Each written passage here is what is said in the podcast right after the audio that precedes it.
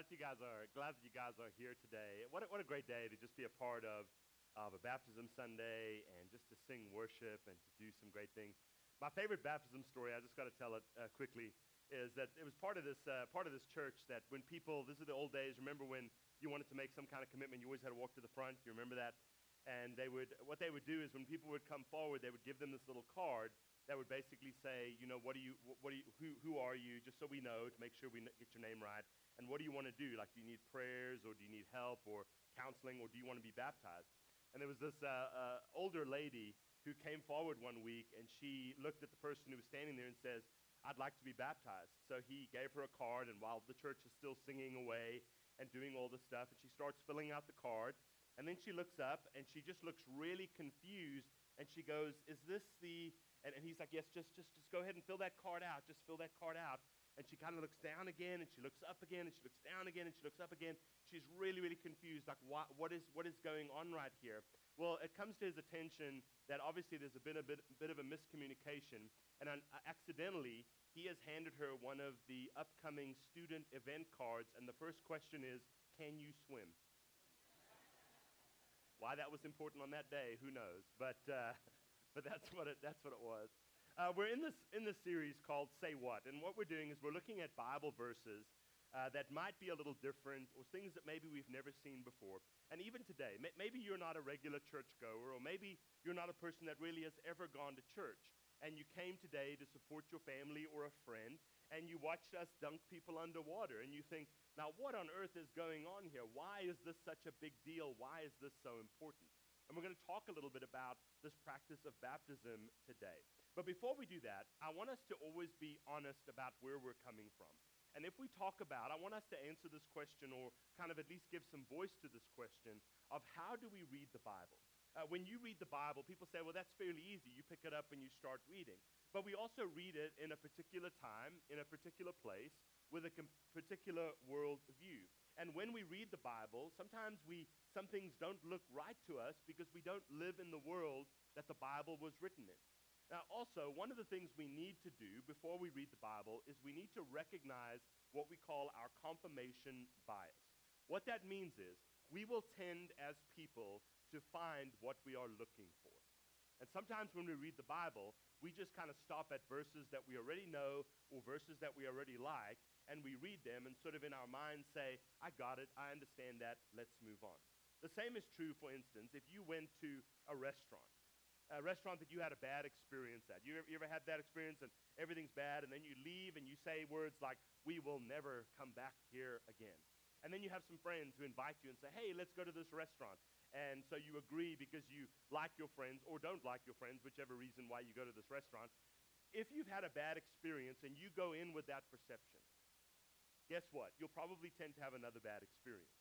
Uh, well, you know, the waiter didn't take our order quick enough, and my food was cold, and, you know, they didn't fill up our water glasses, and they didn't clear our plates at the right time. You will tend to find what's bad, but if you go on the other side of it to a restaurant that you had a great experience at, you generally will overlook all those things because you just had, you want to have a good experience.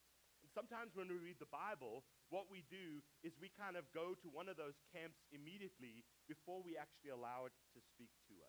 And so we have to really fight against that sometimes, not just to confirm everything that we've heard in our lives. Uh, if you are a part of our theology class, one of the things that we're going to talk about is uh, how do we know, or how do we really know what we know? Uh, this fancy philosophical word called epistemic virtue, which basically means the word epistemic just means how we know things. Uh, are we honest about how we know? We live in a world that people say, well, that's just how it is, or that's just what I believe. And, and we've got to also stop for a second and say, how did we get to where we are?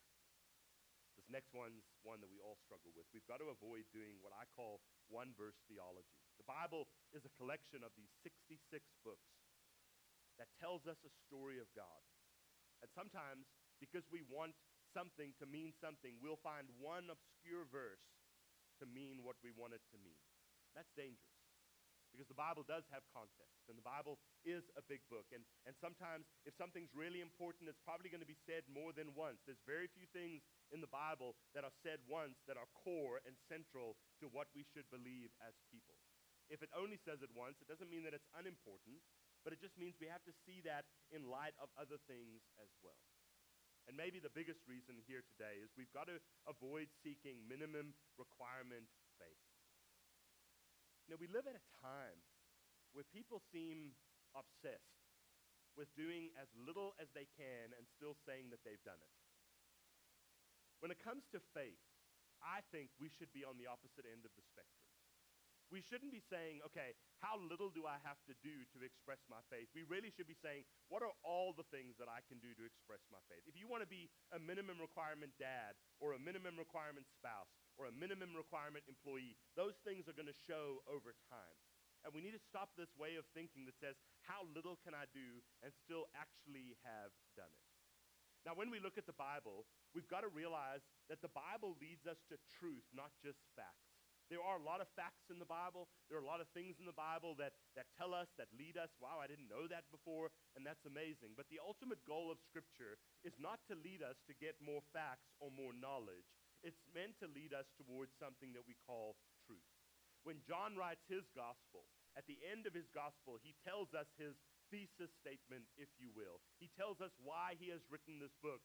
In John chapter 20, verse 30 and 31, he says, Jesus performed many signs in the presence of his disciples, which are not recorded in this book, but these have been written down so that you may believe that Jesus is the Messiah, the Son of God, and that by believing you may have life in his name.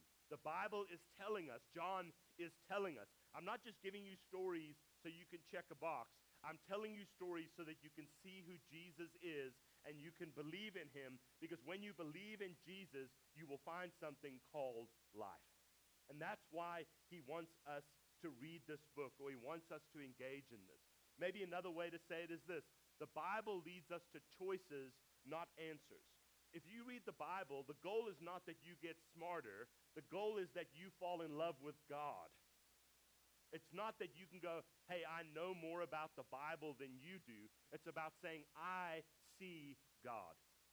It's meant to lead us to something relational, not just intellectual. The Bible is intellectual, don't get me wrong. There's a lot of facts and there's a lot of answers in there, but the ultimate goal is not for us to just be smarter. Not for us to just go, I get it. And incidentally, I will, I will tell you this. I've been a pastor for over 20 years, and there's a lot of things that I do not know. I, we're going to talk about baptism today, and I'm going to share some of that with you. But if you ask me, how does God actually save you? I don't know. Because I'm not God. And there's some mystery in this. I don't know how God can wash away sin. I don't know how God can save any of us. If somebody says, I know exactly how God saves us, you need to run and hold on to your wallet. Okay? Because we just don't know. Because I'm not God, you're not God, but we try to follow in obedience and we, we make choices based on what we see. This is not a final exam where it's yes or no on everything and it's like, well, you either, either pass or you fail. It's about choices that we make and people that we become. And that's ultimately what, uh, what, what God is on about when he writes and gives us this book. Now, last week, for those of you that missed it, a thrilling episode about circumcision. And uh, this week, we're talking about baptism. And there's kind of a path from the Old Testament to the New Testament, from the covenant of circumcision to what is now the covenant of baptism. What we know is that both of these things are one time covenant moments. You only have to do them once. Hopefully, uh, I don't need to go into more detail than that, but hopefully you only have to do these things once. And part of it is, is not because a lot of people are baptized when they're younger and they say, but I've done a lot of things in my life and I've changed things. Otherwise, we're going to get baptized every five, six weeks because we feel like, uh, you know, we, we, we've done something wrong. We're going to talk about what this ultimately is and why we do it. It is a moment that is kind of uh, singular in time in our lives, but it has effects uh, over all the rest of our lives. Now, I'm going to be honest with you. Today we're talking about baptism, and it's part one of two because this is such a big topic, you can't do it in one week. And I, I, will confess to you, I probably, if I was a bit smarter, I should have preached this lesson last week in preparation for this week. Because generally, what we do is we schedule baptisms. We do it. We used to, in the old days, have a baptistry that was always full and people could spontaneously respond, but nobody ever did. People, I mean, they used to, but then they stopped doing it, and everybody scheduled scheduled it, and then we all wear the same T-shirts, and we make it into kind of a big event. So what we're going to do is this: after we talk about it this week and next week as well, if you have never made this commitment, we're going to leave this baptistry up and have another baptism Sunday next week. Uh, because that's kind of my bad. We should have done this earlier. But also, some people can't be here every single Sunday. And we sort of talked about it as a staff and said, you know what, let's do it again next week. So if you, at the end of this, want, want, say, I really want to do this, this is something I've never done, or this is a, you know, a big moment for me, just come and talk to one of us that has these shirts on. We'll make sure you get on the schedule for next week. If you want to do it today, we'll do it after the service. We don't mind at all. Uh, whatever it takes for you guys to participate in that, we want to be honoring of that. But let's ask, let's ask this question as we talk about baptism. Where did we come from, from our various churches? Some of us grew up in churches where parents sprinkle their babies, and then at about 14 or 15, they go through this teaching called catechism. It's all that that means catechism, teaching. And then they are confirmed. And, and usually, if you were part of a Methodist or Lutheran or something like that, that's the process you went through. Uh, some others uh, are seeker driven churches that basically they say you just accept the Lord, Jesus as your personal Lord and Savior, and that's it, and you're done, and now you just walk this life. And then there's other movements, like one that I came from that I'll talk about in just a minute, where we baptized people as well. And so I want to recognize that not all of us had exactly the same history, maybe in our lives, or maybe with our parents, or with our churches, or with our faith. But the word baptism, or the Greek word baptizo, uh, is a word that means to dip or wash or immerse. That's the way that it is correctly translated in there. You can see the word, it's what we call a transliteration, which is a fancy word to say it sounds like the original word, so we'll just choose that word. But the word baptism, some of the meaning has been lost over the years because we don't quite know what that means. Does it mean to sprinkle? No, there is a word for sprinkle. It means to dip or wash or immerse. Now, this is simple and symbolic. Let me tell you what I mean by that. When your kids come home at the end of the day, can we all just agree that children stink? I mean, metaphorically, literally, I mean, all of it, okay? We tell them to bathe, right? And then we have to go through, you guys have to do this. Too. We need you to go take a shower. What that means is you're going to turn the shower on. You're going to use soap because getting wet is not enough, okay? And you are going to, I mean, we go through this. Uh, I think it's a word we should start using. You at home when your kids come, go baptize yourself. Go go and baptize. Go baptize yourself. That's what it means. You you literally wash. You wash away the day. You wash away the sweat. You you you have a moment where you become new. It also represents the same way. Have you ever, if we had a white, if I had a white shirt here and I had a bucket of dye and I did I did this and fully it would become a blue shirt, right? That's what would happen. That's what it means to dip just like this or ultimately to immerse. And it has significance for physical, uh, you know, dirt as well as being symbolically unclean. But asking ourselves, where did baptism come from? Maybe some of the historical questions. Where this is not something that we invented. We didn't get together as a church and say, hey, we think it'd be really cool to dunk people underwater. It, it, it has significance that comes from a long time ago even predates Jesus, even predates, I mean, it, it's such an old thing that happens in the Jewish faith. It's what we call the mitzvahs of the Jewish faith. Just kidding. The mitzvahs of the Jewish, of the Jewish faith. Um, which basically mean the washings. You've heard the word bar mitzvah and bat mitzvah for boys and girls when they, when they become about, uh, they turn about 12 years old and they go through their process. We see Jesus going through this if you read the Gospels as well. But mitzvahs were the washing ceremonies. Do you remember when in the Old Testament if you touched a dead body, you were unclean for seven days. It means you couldn't go into the temple and you really couldn't be around people. The reason why they did that wasn't because they hated people, but disease was rampant. And so if you handled a dead body, they felt that seven days was long enough to know if you were sick from that dead body. But after those seven days, you would go to the temple, and the temple was often surrounded by these pools. We see Jesus does a lot of his healings at the pools around the temple. And after, after seven days, you would symbolically go and be immersed in water to represent that you are now clean and you were allowed to go into the temple. If you were a Gentile who decided that you wanted to practice Jewish faith, you became what they called a proselyte. What that meant was you gave your old life away. They would baptize them before they were allowed in the temple. even for women who go through a 28 day cycle every month. After that, that time has passed, they would be baptized, washed, and then allowed to go into the temple. It represented putting off that which is unclean. It was before I entered into covenant with God, before I went in, I, I, I would participate in this and be a part of it.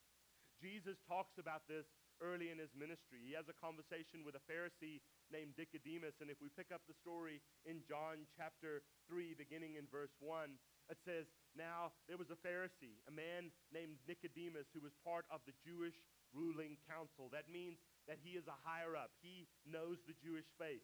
He has seen these things his entire career. He came to Jesus and not at night and says, Rabbi, we know that you're a teacher that has come from God because nobody could perform the things that you're doing if God was not with him.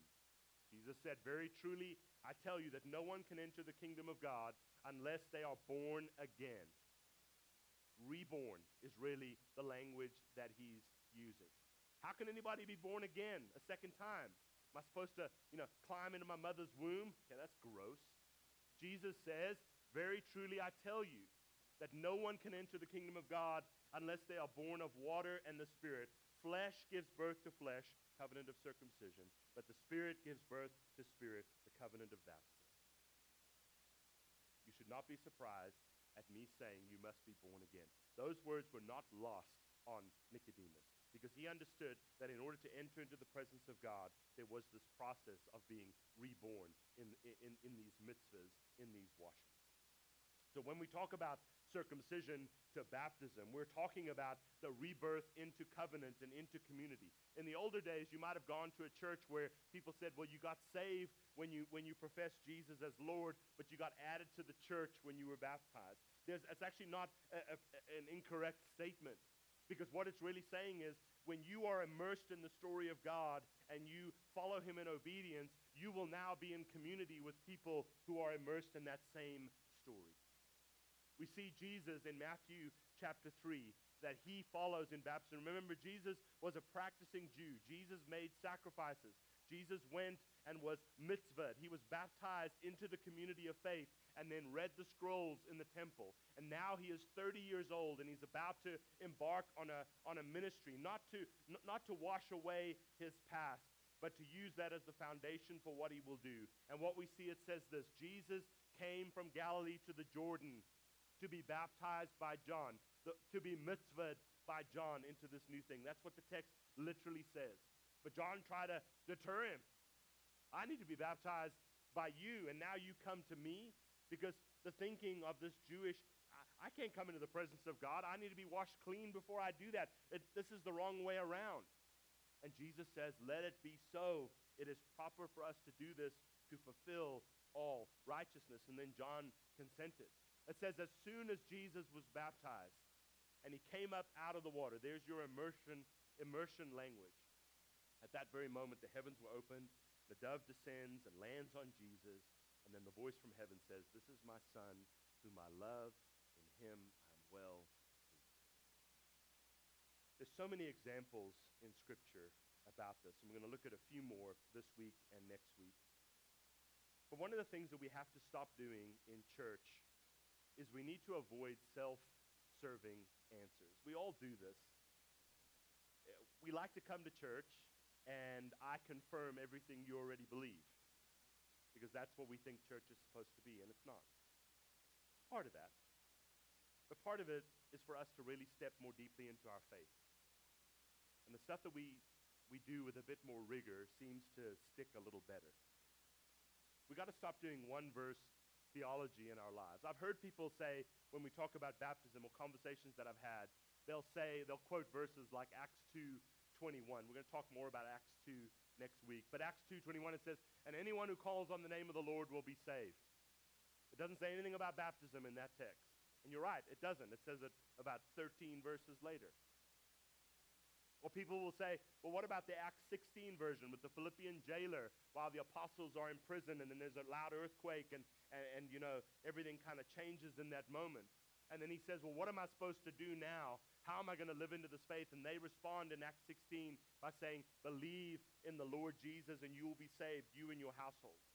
But if we blow up the scripture a little bit more and we read the context of these two sides, Acts 16 starts to take on a different meaning. It says, They replied, Yes, believe in the Lord Jesus and you will be saved, you and your household.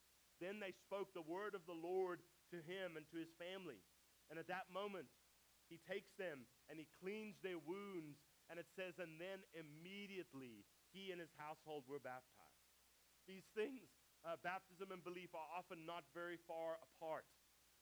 They talk about them in context of each other. And I don't quite always understand why we're trying to fight for one side of this only and saying, well, this is all that matters. I'm going to tell you where I came from personally uh, in, in church. I was part of a church, I was part of a movement. My parents were, they're, they're God fearing people.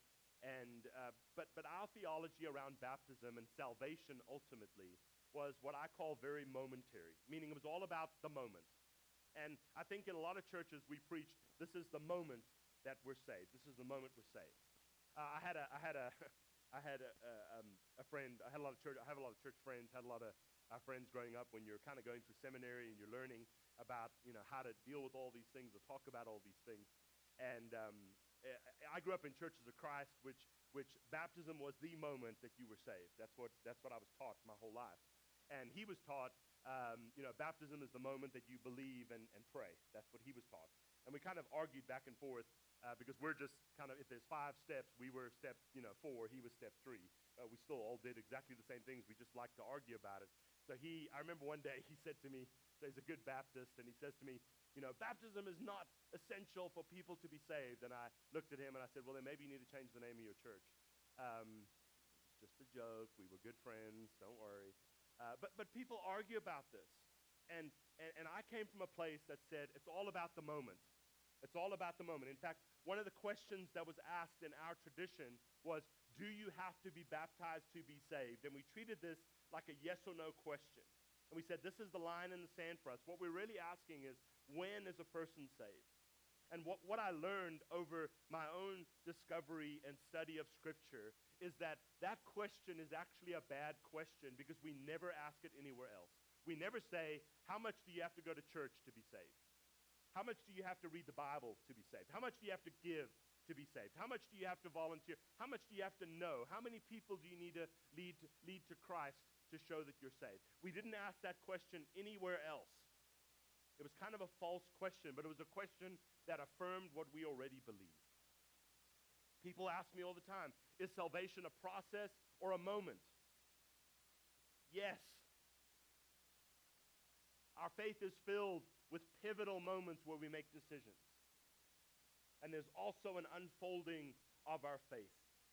I believe people are as saved as they're ever going to be the day that that happens. But I believe it takes us a lifetime to understand the mystery of how God saves us and what God saves us from. I'm still learning what it means to be saved. And some days I really think I got it, and other days I really think I've missed it. And you probably feel the same way. So let me, let me, let me mention five things. I know we're going a little longer today. We're not going to go too much longer, I promise. So just stay with me for about five minutes. Number one is this baptism is not a new tradition. It's not something the church invented. It's not something I invented. It's not something that even the. This is something that has been around for thousands of years, and it has significance. And we need to spend a little bit of time understanding where this practice has come from. The second thing is this belief and baptism go together. It's not an either or, it's a both and. And I think in church sometimes we try to argue about something that we're, that we're all going to do anyway. If you are a person who believes, you will follow the practices of obedience in Christ. It's going to be different for every one of us in this room because we are different. But when Jesus stands with his disciples at the end of the Gospel of Mark, he tells them, he says, Go into all the world and preach the gospel to all creation. Whoever believes and is baptized will be saved. Whoever does not believe will be condemned. And I've heard people, oh, it doesn't say if you believe but you're not baptized. Well, I think he's saying if you don't believe this story, then you're not going to practice any of these things. Jesus as well, he says, listen, these things go together. Belief that happens in our heart is enacted through action.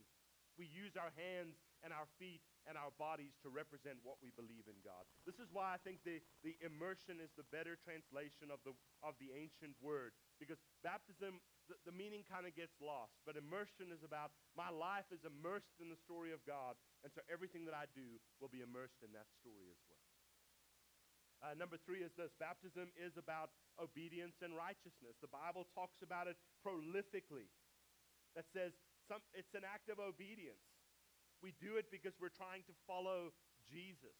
We do it because it's the right thing to do. We don't argue about, well, why do I have to do this? I think that's a bad perspective to have. We are obedient in this act, and it, it really is an act of righteousness. That's what we see in the story of Jesus. Uh, maybe number four is this baptism is symbolic. Listen, there's not, we didn't put anything in the water, nothing magic about the water. And if you ask me honestly and say, how does dunking somebody underwater save them? How does dunking somebody underwater allow them to be obedient? My answer to you is I don't know. The Bible tells us that it's meant to be representative of a death and a burial and a resurrection. And because we don't go to the place where Jesus hung on the cross or go and see the tomb that he laid in, which this represents, it's a death symbol. But it says when we die to ourselves, when we wash away the dirt, when we wash away the past life, we're able to be resurrected with Jesus in a new way, just the way that he was. That's why when Paul writes Romans, Romans 6, verses 1 through 4, he says to them, What shall we say? Shall we keep on sinning so that grace can increase? Absolutely not.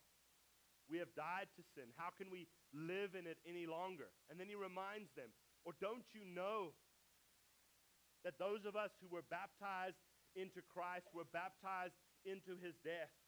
We were therefore buried with him through baptism into death, in order that just as Christ was raised from the dead through the glory of the Father, we too may live a new life. It's a moment, it's a covenant moment that says the old is gone and the new is here. And even when Peter writes to the early church in 1 Peter chapter 3, he gives them this image and this symbol. He says, uh, he says, For Christ has suffered once for sins, the righteous for the unrighteous, to bring you to God. To, to close that gap is what he's saying. He was put to death in the body, but he was made alive in the spirit. And after being made alive, he went and made proclamation to the imprisoned spirits to those who were disobedient long ago when God waited patiently as the ark was being built. It's only a few people, eight people in all, who were saved through water, and that water now symbolizes baptism, which saves you. Not, not the removal of dirt from your body. This isn't a bath, but it's a pledge of a clean conscience towards God. It saves you because of the resurrection of Jesus. The last thing today is baptism helps us better understand the Lord's Supper. Maybe the communion, the Eucharist, whatever you called it in whatever church you've been to. Baptism is about death and burial and resurrection, ours. The Lord's Supper is about death, burial, and resurrection, his. When we participate in baptism, it is the combining of these two worlds, ours and his. When we take the Lord's Supper, the bread which represents body and the blood, the cup which represents the blood of Jesus. We're accepting that. When we when we take the Lord's Supper, when we take the bread, we take it into our lives and we say, I accept the sacrifice of Jesus, and I will lay my life down sacrificially for others. When we drink the cup, I, I receive the blood of Jesus that washes away my sin, and in turn, I will now live in a way that pours out for the sake of others. Some, some uh, traditions have a different view. They, they believe that when someone prays over these elements, these, these things, that they actually become the body and the blood of Christ in spirit. And I've always kind of liked that. I know it's just crackers and juice. I get it. But the, but the, the point was this the more that we take in the body and the blood of Christ into our lives, the more that we should be thankful for what we have been saved from, and the more that we should be willing to become Jesus. In theory, the more that we eat this, the more that we share in this, the more that we become like Him, which is ultimately the goal. And so today we're going to uh, have a moment where we share in the Lord's Supper together. If you've not been here before, don't worry, these are nice little self-serving. Just grab one. Uh, one side has, has bread, one side has cup. It's all sealed. It's all sterilized and safe and baptized. I don't, I don't know what we did with it. Um, but this is just a moment, a moment for you to receive. A moment for you to receive God's love, God's blessing, to maybe remember your own baptism. This is why in the old days, only the baptized believers were the ones that would take this because they were really the only ones who fully understand, understood what it was about. That it was about the death and burial and resurrection of Jesus. And the same way that we participated in that, we participate in this. And we share in the body and blood of Jesus. And it changes us, makes us whole. Now, I know today we've talked about baptism and we're going to end with communion today, and we're going to talk about this a little bit more. But I want to encourage you if you have never made the commitment to be baptized, what are you waiting for? If you're deciding in your faith, I really want this to be real, this is what that's all about. Maybe your life has gone down an awful path, and you say, I really need to be washed clean of a past life, and I want to step into covenant with God. This is for you. Maybe you did it when you were really young and everybody else was doing it at camp, and you're you're kind of unsure. Did I really do it for the right reasons? Did I do it in the right way? I always encourage people. God, God never seems to punish people who are ignorant. Otherwise, let's be honest, we'd all be punished all the time. But God creates symbols, simple symbols. Things that you could do in the ocean, things that you could do in the pond, in a pond, things that you could do in a swimming pool, things that you can do in a trough on a Sunday morning at a church.